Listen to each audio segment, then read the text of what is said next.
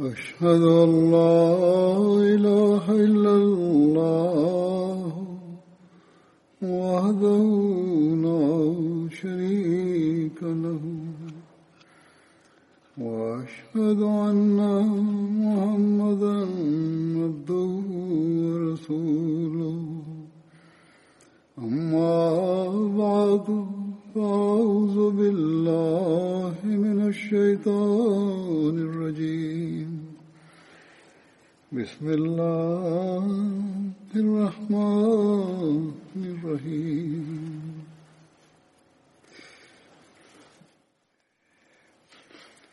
الحمد لله رب العالمين.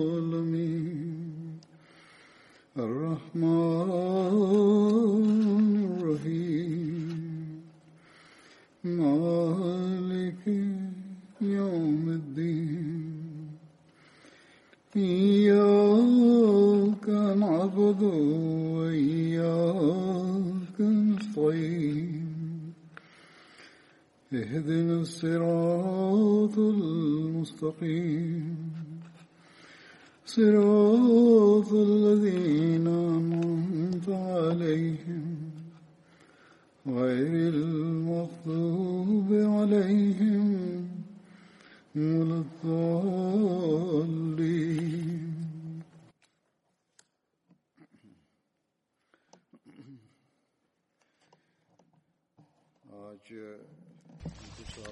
After reciting the Tashahud, Ta'uz, and Surah Al Fatiha, Hazrat Khalifatul Masih V, Ayyadullah Ta'ala ibn Sirji stated,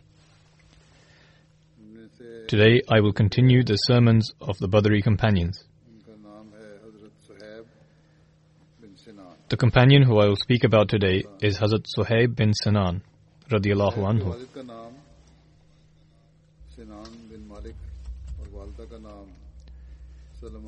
The name of Hazrat Suhaib's father was Sinan bin Malik, while his mother's name was Salma bin Qaid.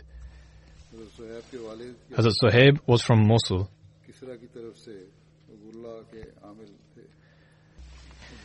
Hazrat Suhaib's father or his uncle was the governor of Al Ubulla for the Chosroes. Al Ubulla is a city on the banks of the Tigris River, which later came to be known as Basra. The Romans attacked that region and took Hazrat Suhaib as a prisoner when he was a child.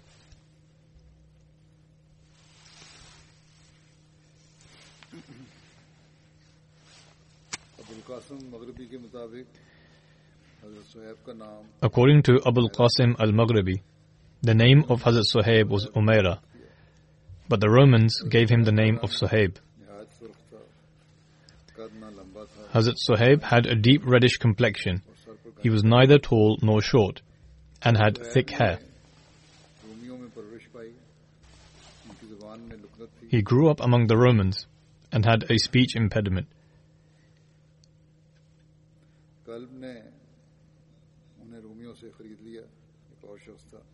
a man named Kalb bought him from the Romans and brought him to Mecca.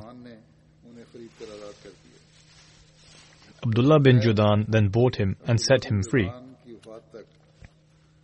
Hazrat Suhaib remained with Abdullah bin Judan in Mecca until his death, and subsequently the Holy Prophet ﷺ was divinely commissioned by God Almighty. According to one narration, the children of Hazrat Sohaib said that when Hazrat Sohaib reached the age of maturity, he fled the Roman Empire and came to Mecca, where he became a confederate of Abdullah bin Judan and remained with him until his death.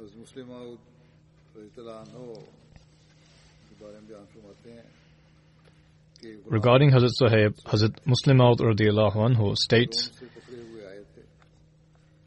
one of the slaves was Sohaib, he was captured and brought from the Roman Empire. He was a slave of Abdullah bin Judan, who later set him free. Suhaib also believed in the Holy Prophet and endured various kinds of hardships as a result of this.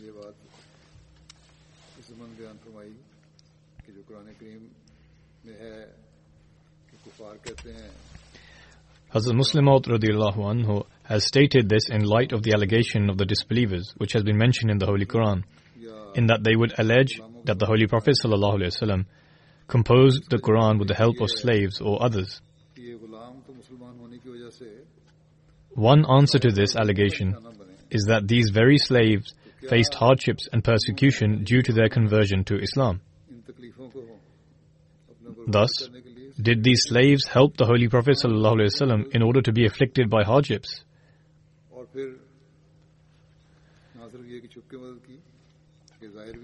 Moreover, they not only helped him secretly, they also helped him openly as well, and then endured all hardships and persecution with steadfastness.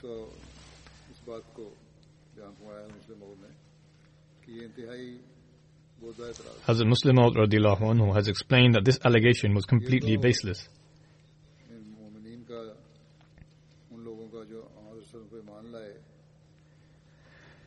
It was the faith of those believers in the Holy Prophet ﷺ and God Almighty that kept them steadfast.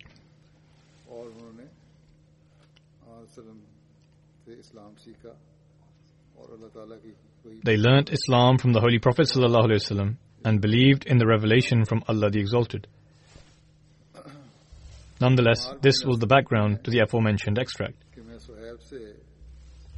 Hazrat Ammar bin Yasir states, I met Suhaib at the door of Dar-e Arkam. The Holy Prophet ﷺ was also present there.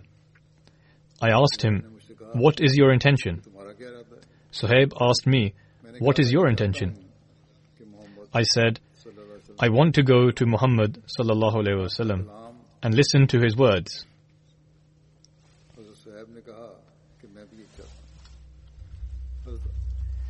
Hazrat Suhaib said, This is also my intention. Hazrat Ammar states, both of us then went to the Holy Prophet and he preached the message of Islam to us. So we both accepted Islam. We spent the whole day there until night fell. Then we left in secret.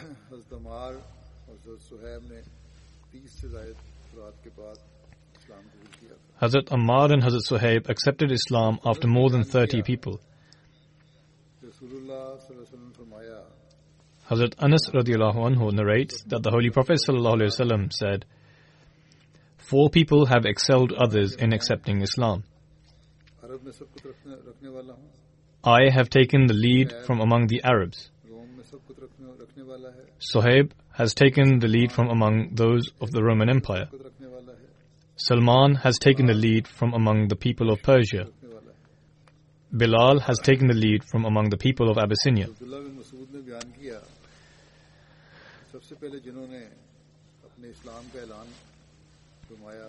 Hazrat Abdullah bin Mas'ud narrated that the first seven individuals who professed to be Muslims were the Holy Prophet ﷺ, to whom the law was revealed, Abu Bakr, Ammar, his mother Sumayya, Suhaib, Bilal, and Mikdad.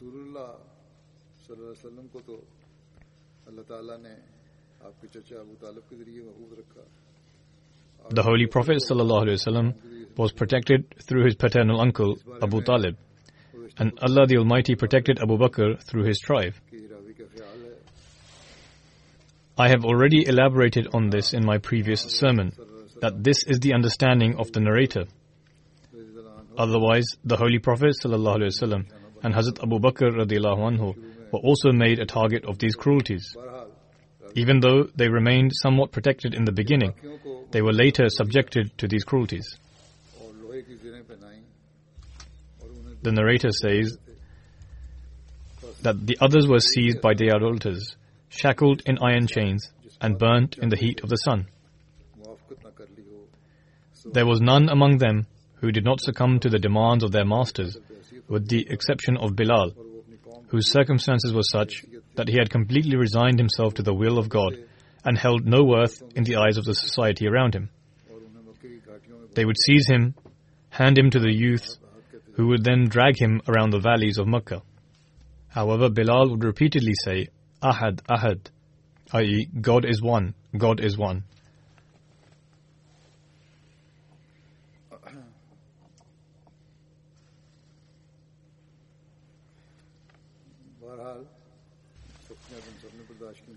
Nevertheless, as I have mentioned, all of them endured cruelties, but each one of them displayed steadfastness in their faith.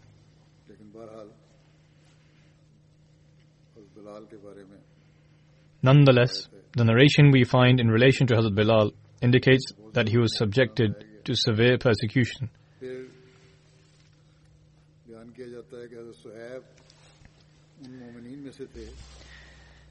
Then it is narrated that Hazrat Suhaib was among those believers who were considered to be weak and were tortured in Mecca because of his belief. These believers also had to go through many hardships. According to one narration, Hazrat Ammar bin Yasir would be tortured to such an extent that he would have no recollection of what had happened. The same was the case of Hazrat Suhaib, Hazrat Abu Fayd, Hazrat Amir bin Fuhaira, and other companions. The following verse was revealed in relation to these companions. ثم إن ربك للذين هاجروا من بعد ما فتنوا ثم جاهدوا وصبروا إن ربك من بعدها لغفور رحيم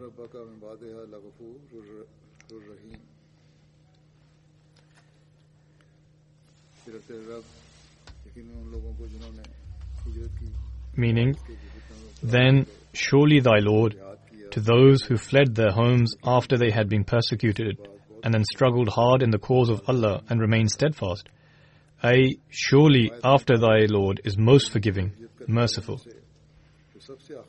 According to one narration, the last individuals to migrate to Medina were Hazrat Ali radiallahu anhu and Hazrat Suhaib bin Sinan who migrated in the middle of Rabiul Awal. The Holy Prophet ﷺ was staying in Quba and had not yet set off for Medina.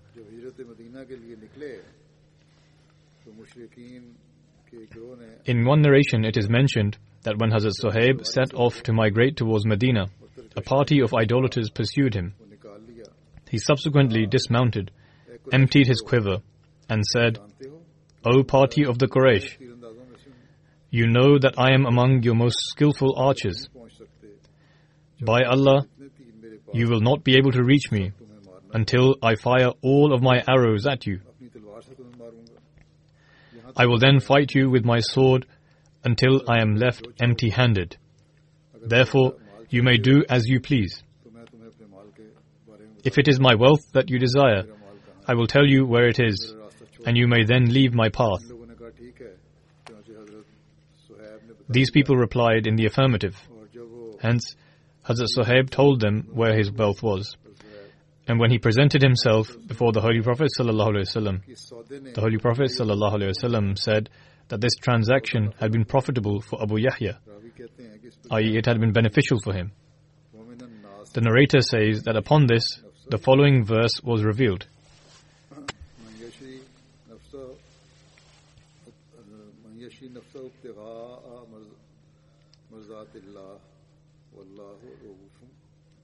ومن الناس من يشري نفسه ابتغاء مرضات الله. والله رؤوف بالعباد. Meaning and of men there is he who would sell himself to seek the pleasure of Allah. And Allah is compassionate to his servants. according to one narration Hazrat Suhaib radiallahu anhu went to the Holy Prophet sallallahu alaihi wasallam after migrating from Mecca to Medina. At the time, he was in Quba, and with him were Hazrat Abu Bakr radiallahu anhu and Hazrat Umar. At the time, they all had fresh dates in front of them, which were brought by Hazrat Kulsum bin Hidam. On the way, Hazrat Suhaib contracted an eye infection, i.e., he had an ailment of the eye, but was also suffering from starvation and was very tired from his journey. Hazrat Suhaib rushed towards the dates when Hazrat Umar radiallahu said, O Messenger of Allah, look at Suhaib. He has an eye infection and is eating the dates. The Holy Prophet replied in a light-hearted manner, saying, You are eating the dates despite your eye infection i.e., he had swollen eyes with tears running down them.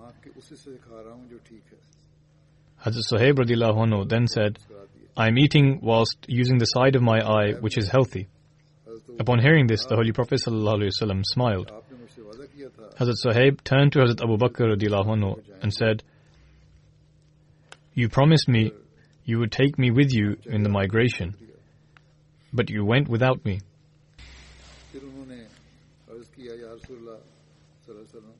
He then turned to the Holy Prophet ﷺ and said, O Messenger of Allah, you also promised to take me along with you on the migration, but you also left without me. The Quraysh captured me and detained me. So I had to buy my freedom and that of my family by giving up my wealth. The Holy Prophet ﷺ replied, This was a very beneficial trade indeed. Thereafter, God Almighty revealed the verse.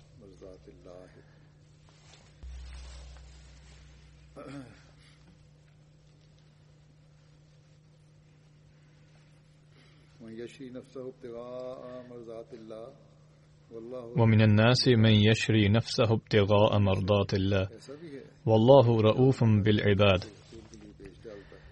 Meaning and of men there is he who will sell himself to seek the pleasure of Allah and Allah is compassionate to His servants.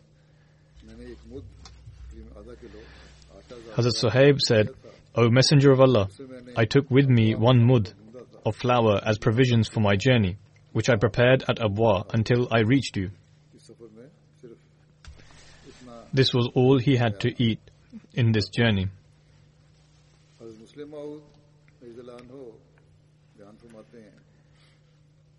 In this regard, Hazrat Musleh Maud anhu writes,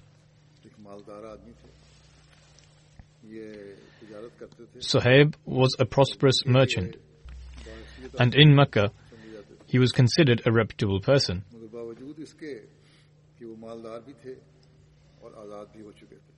But despite the fact that he was wealthy and was no longer a slave, the Quraysh continued to beat him even after his release to the extent that he would pass out. When the Holy Prophet ﷺ left Mecca and migrated to Medina, Suhaib also wanted to migrate, but the Meccans stopped him from doing so.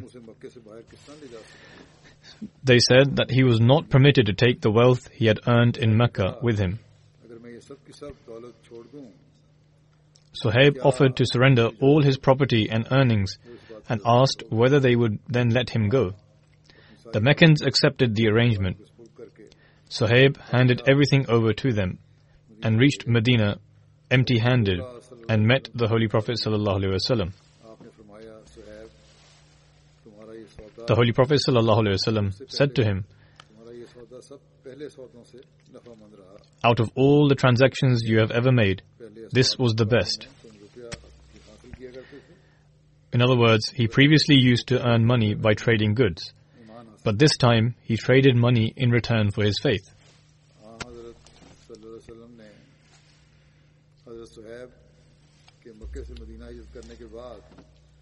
After Hazrat Suhaib migrated from Mecca to Medina, the Holy Prophet ﷺ established a bond of brotherhood between him and Hazrat Harith bin Sima. Hazrat Suhaib participated in the battles of Badr, Uhud, Khandak, and all other battles alongside the Holy Prophet ﷺ. Hazrat Ais bin Amr narrates that Hazrat Salman, Hazrat Suhaib, and Hazrat Bilal were sat amongst a group of people when Abu Sufyan bin Harb walked past. They said to him, Allah the Almighty's sword has not yet struck the necks of his enemies. Upon this, Hazrat Abu Bakr anhu said, Is this how you speak about the leaders and chieftains of the Quraysh? the Holy Prophet ﷺ was informed of this incident, to which the Holy Prophet ﷺ said, O Abu Bakr, perhaps you have angered them. If this is the case, then you have also angered God Almighty.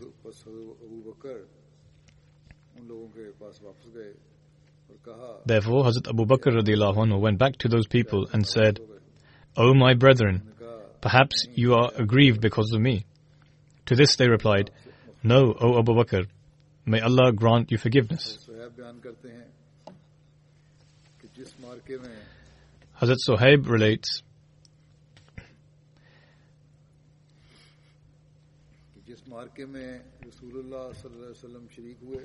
Whatever battle the Holy Prophet ﷺ was present in, I too participated.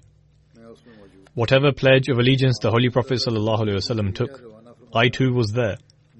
Whatever expedition the Holy Prophet ﷺ sent forth, I too was part of it. Whatever battle the Holy Prophet ﷺ departed for, I was alongside him. I was to his right or to his left. Whenever the people perceived a threat from in front, I would go ahead. And when they sensed danger from behind, I would go behind them. I never allowed the enemies to get through me and to reach the Holy Prophet up until he departed from this world. i.e. until the Holy Prophet passed away.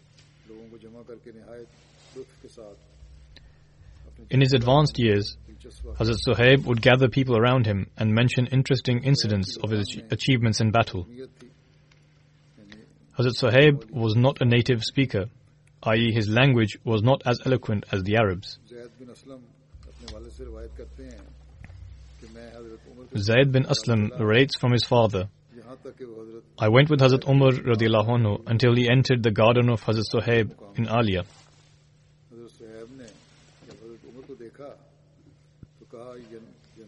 When Hazrat Suhaib saw Hazrat Umar, he said, Yannas, Yannas.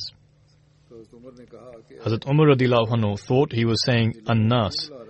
So he said, what has happened to him that he is calling people? The narrator then says, I replied saying that he was calling his servant, whose name was Yohannes, and he calls him in this way due to the impediment in his speech. Hazrat Umar then said, O Suhaib, then they began to discuss certain matters. I see only three shortcomings in you if they were not present in you, I would not give any person superiority over you. I see that you associate yourself with the Arabs, whereas your language is foreign. You say that your appellation is Abu Yahya, which is the name of a prophet, and you waste your money when spending.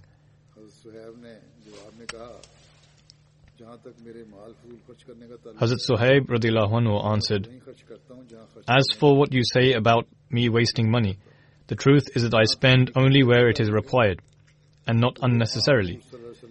Regarding my appellation, it was the Holy Prophet ﷺ who gave me the title of Abu Yahya. Therefore, I shall never renounce it. As for my affiliation with the Arabs, the Romans had enslaved me when I was young so that is why I learnt their language. But I belong to the tribe of Namir bin Qasit.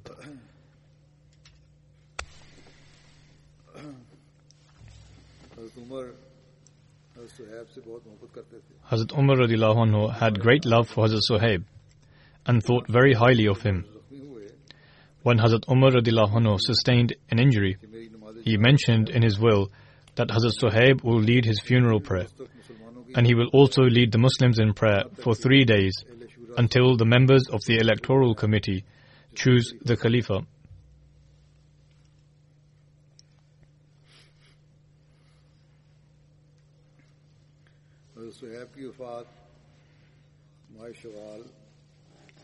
Hazrat Suhaib passed away in the month of Shawwal, 38 Hijri. But according to some, he passed away in 39 Hijri. At the time of his demise, Hazrat Suhaib was 73 years of age, whilst according to other narrations, he was 70 years old and was buried in Medina. The next companion whose accounts will be mentioned is Hazrat Saad bin Rabi. Hazrat Saad bin Rabi belonged to the Banu Haris clan of the Khazraj tribe of the Ansar. His father's name was Rabi bin Amr and his mother's name was Hosayla bint Inaba. Hazrat Saad had two wives, Umrah bint Hazm and Habiba bint Zayd. Hazrat Saad bin Rabi had two daughters. One of the daughters' name was Umm Saad, which has also been reported as Umm Sa'id. However, her real name was Jamila. Hazrat Saad bin Rabi was able to read and write even during the Jahiliyyah period i.e., the era of ignorance before the advent of Islam, when not many could do so at the time. Hazrat Saad was one of the chieftains of the Banu Haris, and Hazrat Abdullah bin Rawaha was also one of the chieftains of this tribe along with him. Hazrat Saad was present during the first and second pledge at Aqaba.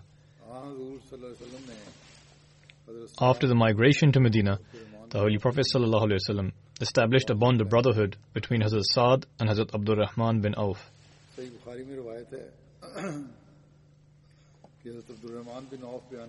In the narration of Sahih Bukhari, in which Hazrat Abdul Rahman bin Auf relates that when he arrived in Medina, the Holy Prophet ﷺ established a bond of brotherhood between him and Saad bin Rabi. Upon this, Saad bin Rabi stated, I am the wealthiest among the Ansar. Therefore, I shall give you half of my wealth, and whichever of my two wives you like, I will separate from her for you. Once her iddat has passed, you can marry her. Hazrat Abdul Rahman bin Auf replied to Hazrat Saad bin Rabi that he did not require anything. All he needed to know from him was whether there was a marketplace where people could trade.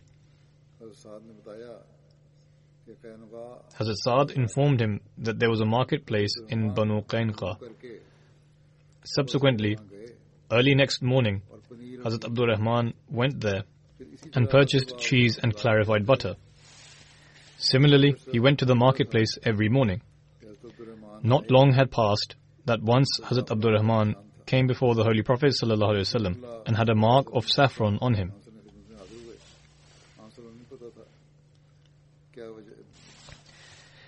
In those days, they would mark saffron to serve as a sign that one had recently got married. In any case, the Holy Prophet ﷺ asked if he had married, and he replied in the affirmative. The Holy Prophet ﷺ inquired who he got married to, and he replied that it was a woman belonging to the Ansar.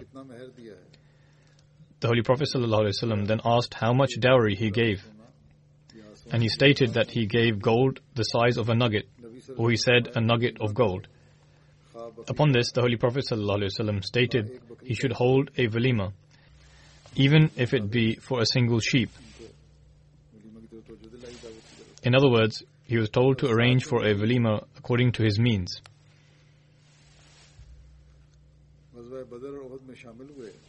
Hazrat Saad bin Rabi participated in the battles of Badr and Uhud and was martyred during the Battle of Uhud.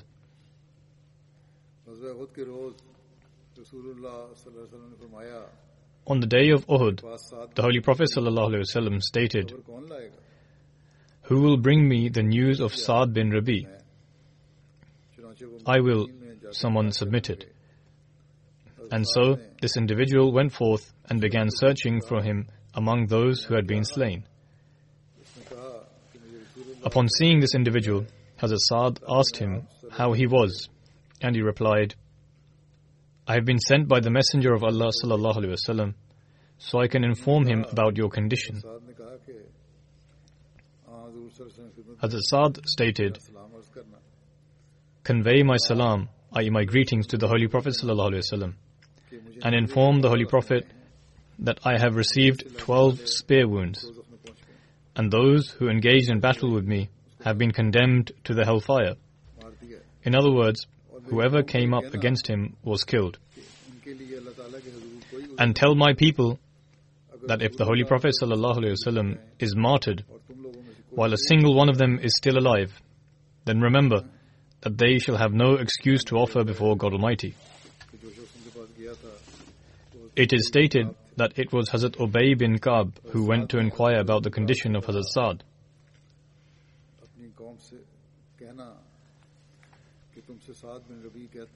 According to another narration, it states that Hazrat Saad told Hazrat Ubay bin Kab, Let my people know that Saad bin Rabi says they ought to fear Allah the Almighty and the pledge they took at the hands of the Messenger of Allah وسلم, on the night of Aqaba.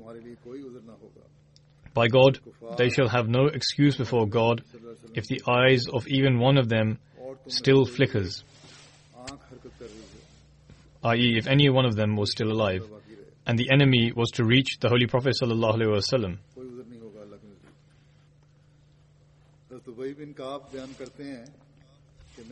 تو Hazrat Ubay bin Kab narrates that he was still by the side of Hazrat Saad when he passed away. His body was covered in wounds, and when he returned and presented himself before the Holy Prophet ﷺ and informed him of the conversation he had and the condition he was in, the Holy Prophet ﷺ stated, May Allah the Almighty have mercy upon him. In his lifetime and even after his demise, he continued to serve Allah and His Messenger. Hazrat Sa'ad bin Rabi and Hazrat Kharija bin Zayd were buried in one grave.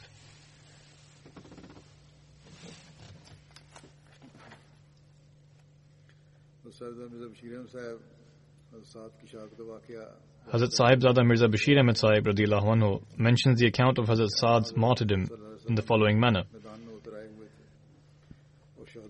Now the Holy Prophet ﷺ had also descended into the battlefield, and the work of tending to the bodies of the martyrs was underway. At the time, the sight was before the Muslims was one to bring forth tears of blood, i.e., after the battle had finished. Despite his own injuries, the Holy Prophet ﷺ went around the battlefield and advised on how to take care of the bodies of the martyrs and organized the burials. Nonetheless, the scene before the Muslims was one of horror, so much so that it can be said that it would bring forth tears of blood.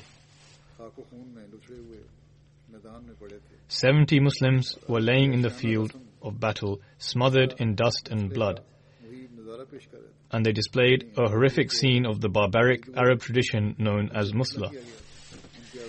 Not only had they been martyred, their limbs had been cut and their bodies had been disfigured by the disbelievers.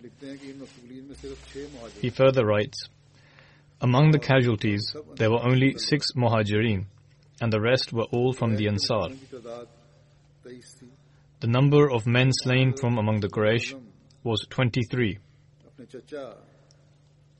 When the Holy Prophet ﷺ came to the body of his paternal uncle and foster brother, Hamza bin Abdul Muttalib, he was stunned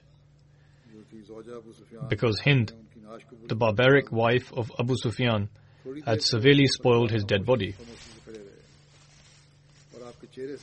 For some time, the Holy Prophet ﷺ stood there silently, and signs of grief and anger were evident upon his countenance.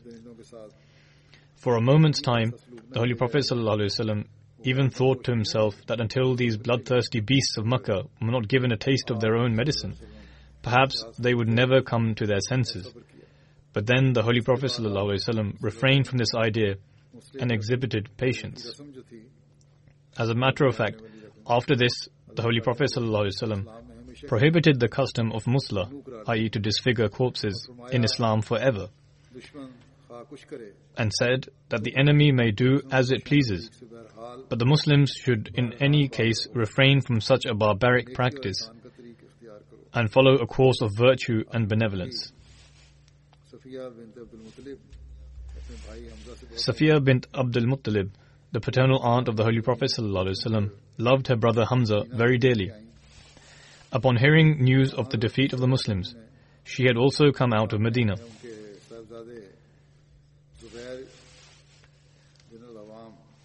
The Holy Prophet instructed her son, Zubair bin Al Awam, not to show his mother the body of his maternal uncle. But how could a sister's love allow her to sit at rest? Although her son told her not to see the body of Hazrat Hamza, as it had been severely disfigured. Let me see the body of Hamza, she insisted. I promise to demonstrate patience and shall not utter a word of complaint or lament. Hence, she went, and upon seeing the body of her brother, she said, Inna lillahi wa inna ilayhi raji'un. After this, she did not say a word. He further writes, the Quraysh had more or less meted out the same barbaric treatment to the bodies of the other companions as well. Hence, the body of Abdullah bin Jahsh, the paternal cousin of the Holy Prophet had also been severely disfigured.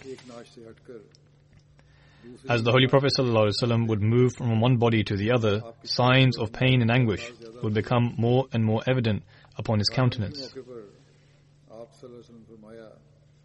It was perhaps at this occasion when the Holy Prophet ﷺ said, Someone go and inquire about the state of Saad bin Arabi, chief of the Ansar. Is he alive or has he been martyred? During the battle, I saw that he was perilously surrounded by the lances of the enemy. Upon the instruction of the Holy Prophet ﷺ, Ubay bin Ka'b, a companion from among the Ansar, began to search for Saad here and there on the battlefield, but to no avail. Finally, he began to exclaim in a loud voice and called out the name of Saad again and again. But no sign of him could be found. Losing hope, he was about to return when he suddenly thought that he should call out with the name of the Holy Prophet ﷺ, and perhaps in this manner a clue may be found. Initially, he only called him out by name, but then thought perhaps he could call out saying that the Holy Prophet ﷺ had sent him. As such, he began to call out, Where is Saad bin Arabi? The Messenger of Allah ﷺ has sent me to him. At the sound of this, an electric current surged through the half dead body of Saad. Although he was near to his death, upon hearing the name of the Holy Prophet ﷺ, he became alert. Suddenly becoming alert, but in a very soft voice, he responded, Who is it?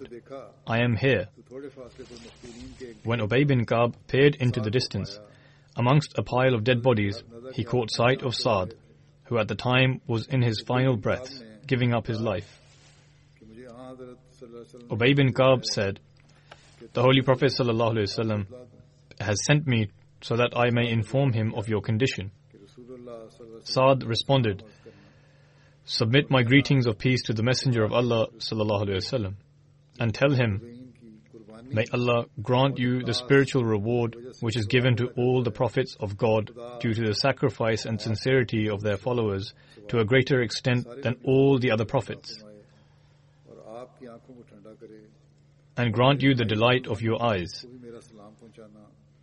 Convey my greetings of peace to my Muslim brethren as well. And tell my people that if the slightest injury is inflicted upon the Holy Prophet while even a breath of life remains within them, then remember that they shall have no excuse before God Almighty. After these words, Saad gave his life. Hazrat Musleh Maud has also mentioned this account in his own words and states, There is an incident that took place on the occasion of the Battle of Uhud.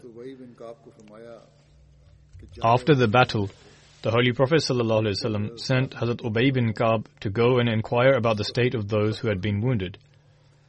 While searching for the wounded, Hazrat Ubay bin Ka'b reached Hazrat Saad bin Rabi, who had been severely injured and was almost breathing his last. Hazrat Ubay bin Ka'b asked him if he had any message he would like him to convey to his relatives and dear ones. Hazrat Saad smiled and said, I was waiting for a Muslim to come who I could deliver my message to.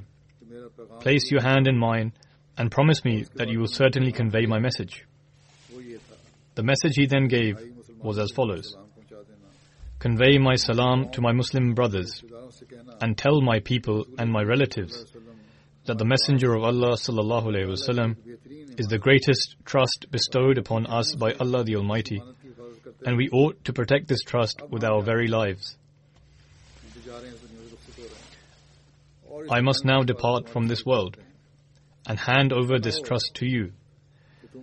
Let it not be that you show weakness in this regard.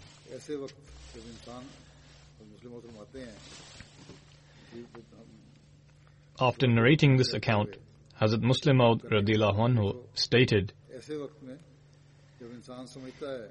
Ponder, at such a time when one feels as if they are about to die, one entertains all kinds of thoughts in their heart.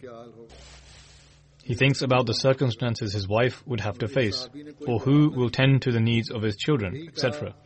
However, this companion did not convey any such message of this kind, and simply said that he is departing this world, whilst he was striving to protect the Holy Prophet ﷺ, and they ought to do the same and follow after him.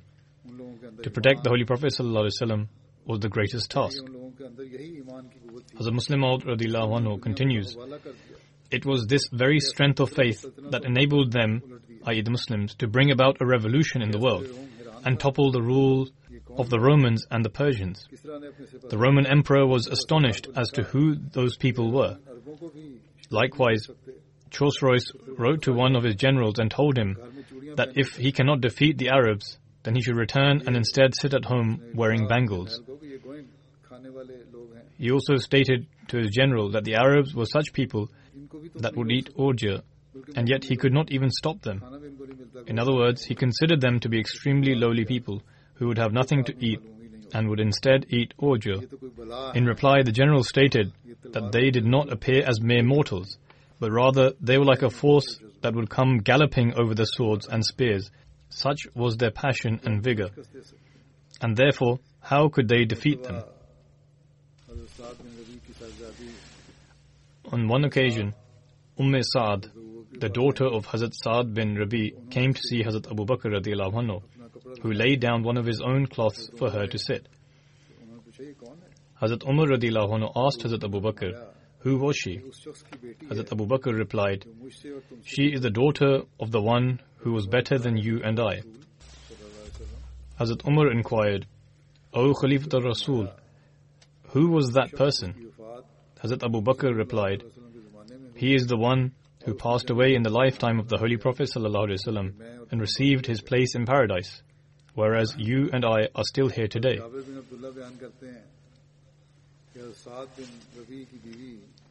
Hazrat Jabir bin Abdullah anhu, relates that the wife of Hazrat Saad bin Rabi along with her two daughters came to see the Holy Prophet ﷺ and said, O Messenger of Allah, sallallahu these two are the daughters of Sa'ad bin Rabi, who fought alongside you in the Battle of Uhud and was martyred. Their paternal uncle has taken all their inheritance, i.e., their uncle had taken all their wealth that was left by Sa'ad bin Rabi, leaving them with nothing. Furthermore, their nikah cannot take place until they have some money. The Holy Prophet ﷺ replied, Allah the Almighty will reveal His verdict regarding this matter. Subsequently, the verses regarding inheritance were revealed. The Holy Prophet ﷺ then called their uncle and instructed him to give one third of the wealth of Saad to his daughters and to give one eighth to their mother, and the remainder will be his share.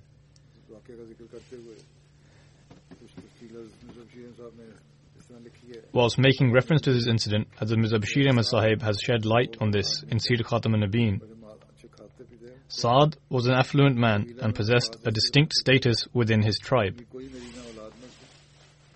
He did not have any male offspring, only two daughters and a wife. Until now, no new injunctions regarding the division of inheritance had been revealed to the Holy Prophet ﷺ. As such, inheritance was divided among the companions according to the ancient custom, whereby if the deceased did not have any male offspring, his paternal relatives would take possession of the inheritance, and the widow and daughters would be left empty handed.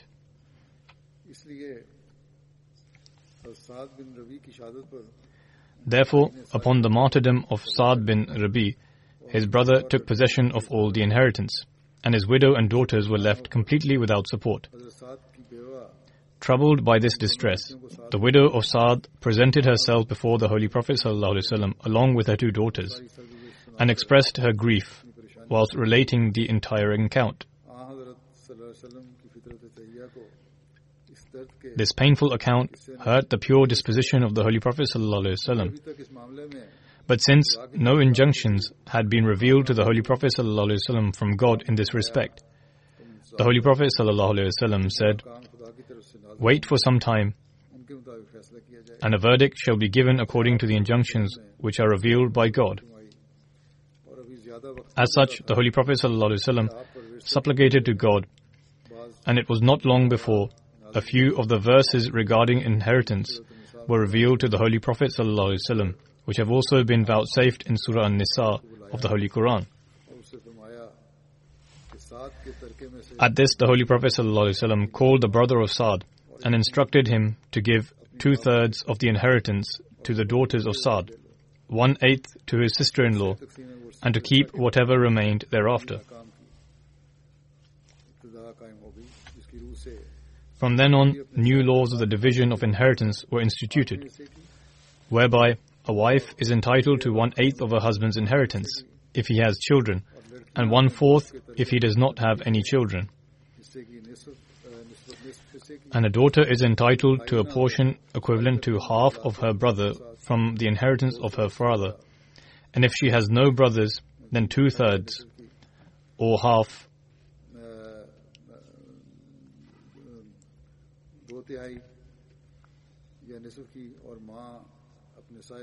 depending on the circumstances. And a mother is entitled to a sixth portion of the inheritance of her son if he has children, and a third if her son does not have any children. Similarly, the portions of other heirs were also fixed, and in this way, the natural right of a woman, which had been snatched from her, was returned.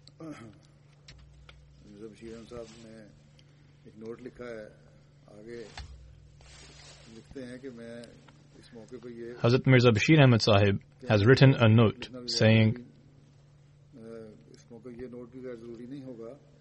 At this occasion, it would not be irrelevant to note that from among the salient features of the teachings of the Holy Prophet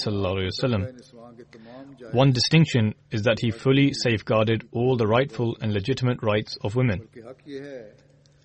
As a matter of fact, the truth is that before and after the Holy Prophet ﷺ, there has been no individual in the history of the world who safeguarded the rights of women as he did. In matters of inheritance, marriage, spousal relations, divorce, in the right of owning personal estate, in the right of using one's personal estate, in the rights of education, in the rights of child custody and upbringing, in the right of participating in national and domestic affairs, in the matter of individual freedom, in religious rights and obligations, in every religious and worldly field where a woman can possibly tread. The Holy Prophet ﷺ has accepted all her legitimate rights and has proclaimed that the protection of her rights is a sacred trust and duty vouchsafed to his community. It is for this very reason that women of Arabia considered the advent of the Holy Prophet ﷺ to be a message of salvation. He further writes, I am compelled to digress from my subject matter, as women's rights was not the subject under discussion.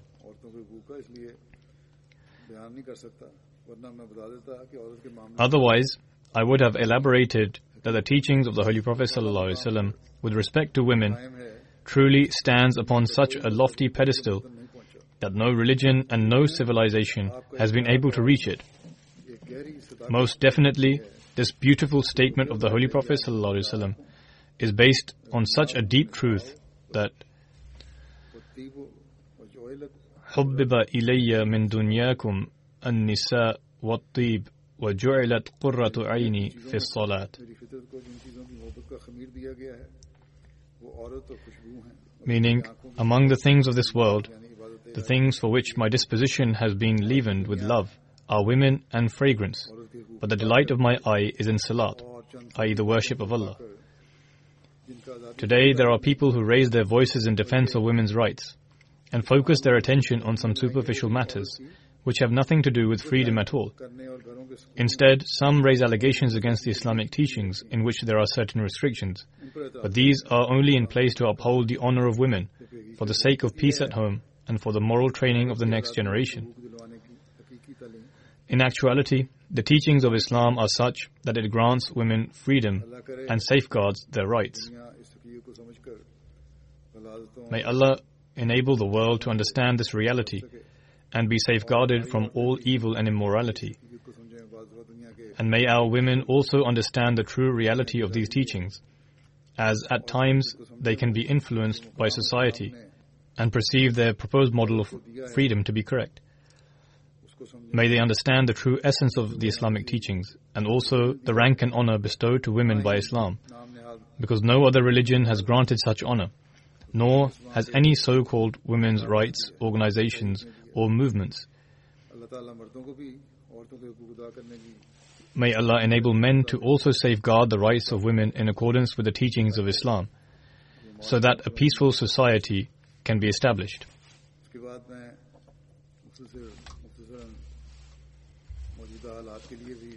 After this, I would like to briefly speak about the present situation and also urge everyone to pray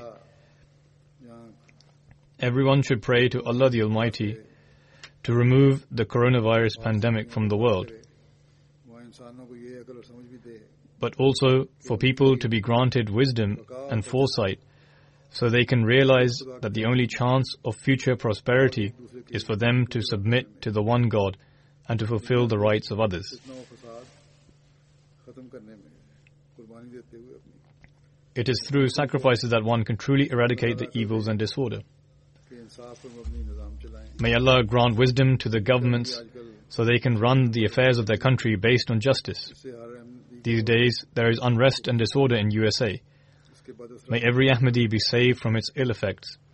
And may the people present their demands and attain their rights through the correct means.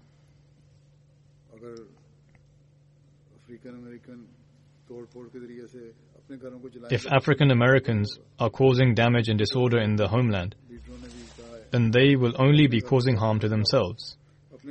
Many African leaders have also said the same, that they should not cause damage and destruction to their own country. Indeed, they should strive to get their rights, but should do so in the correct manner and remaining within the parameters of the law. They can protest, but causing damage to their own properties will be of no benefit. Instead, it is detrimental to their own cause. Therefore, those who are carrying out the protests should ponder over this.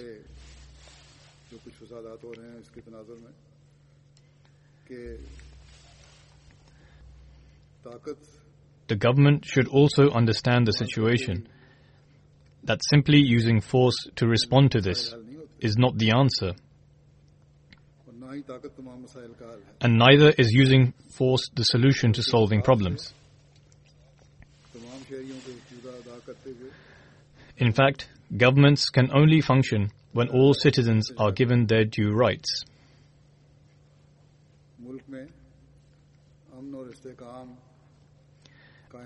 It is only through this that peace and prosperity can prevail, and not without this. Irrespective of how powerful a government may be, if there is unrest among the people, the government cannot remain established. Nevertheless, May Allah remove all the unrest and disorder throughout the world.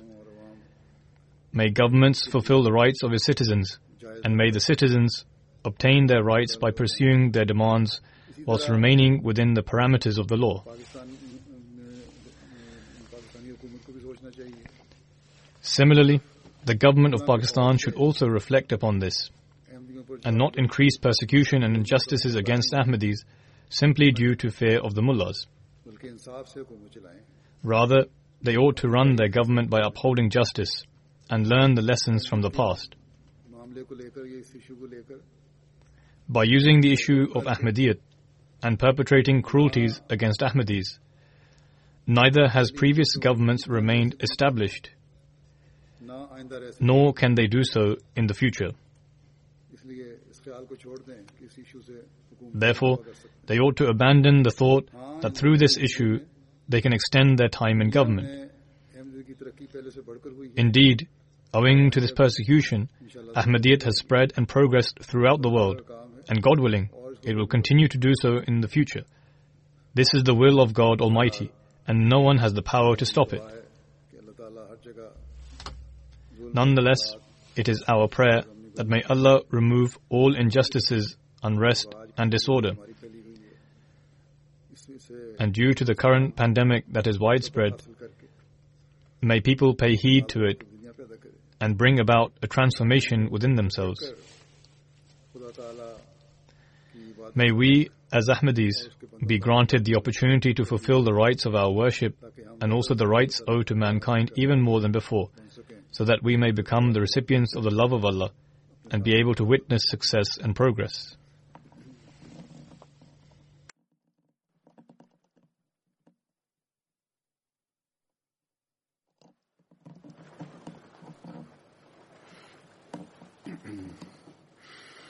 الحمد لله الحمد لله نحمده ونستعينه ونستغفره ونؤمن به ونتوكل عليه.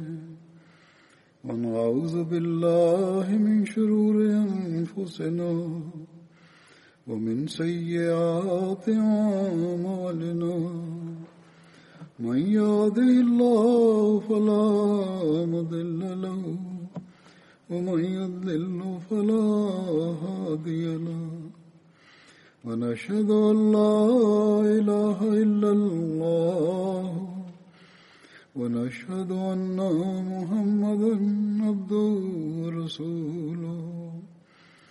عباد الله رحمكم الله. إن الله يأمر بالعدل والإحسان وإيتاء ذي القربى وينهى عن الفحشاء والمنكر والبغي يعظكم لعلكم تذكرون اذكروا الله يذكركم وادعوه يستجب لكم ولذكر الله أكبر.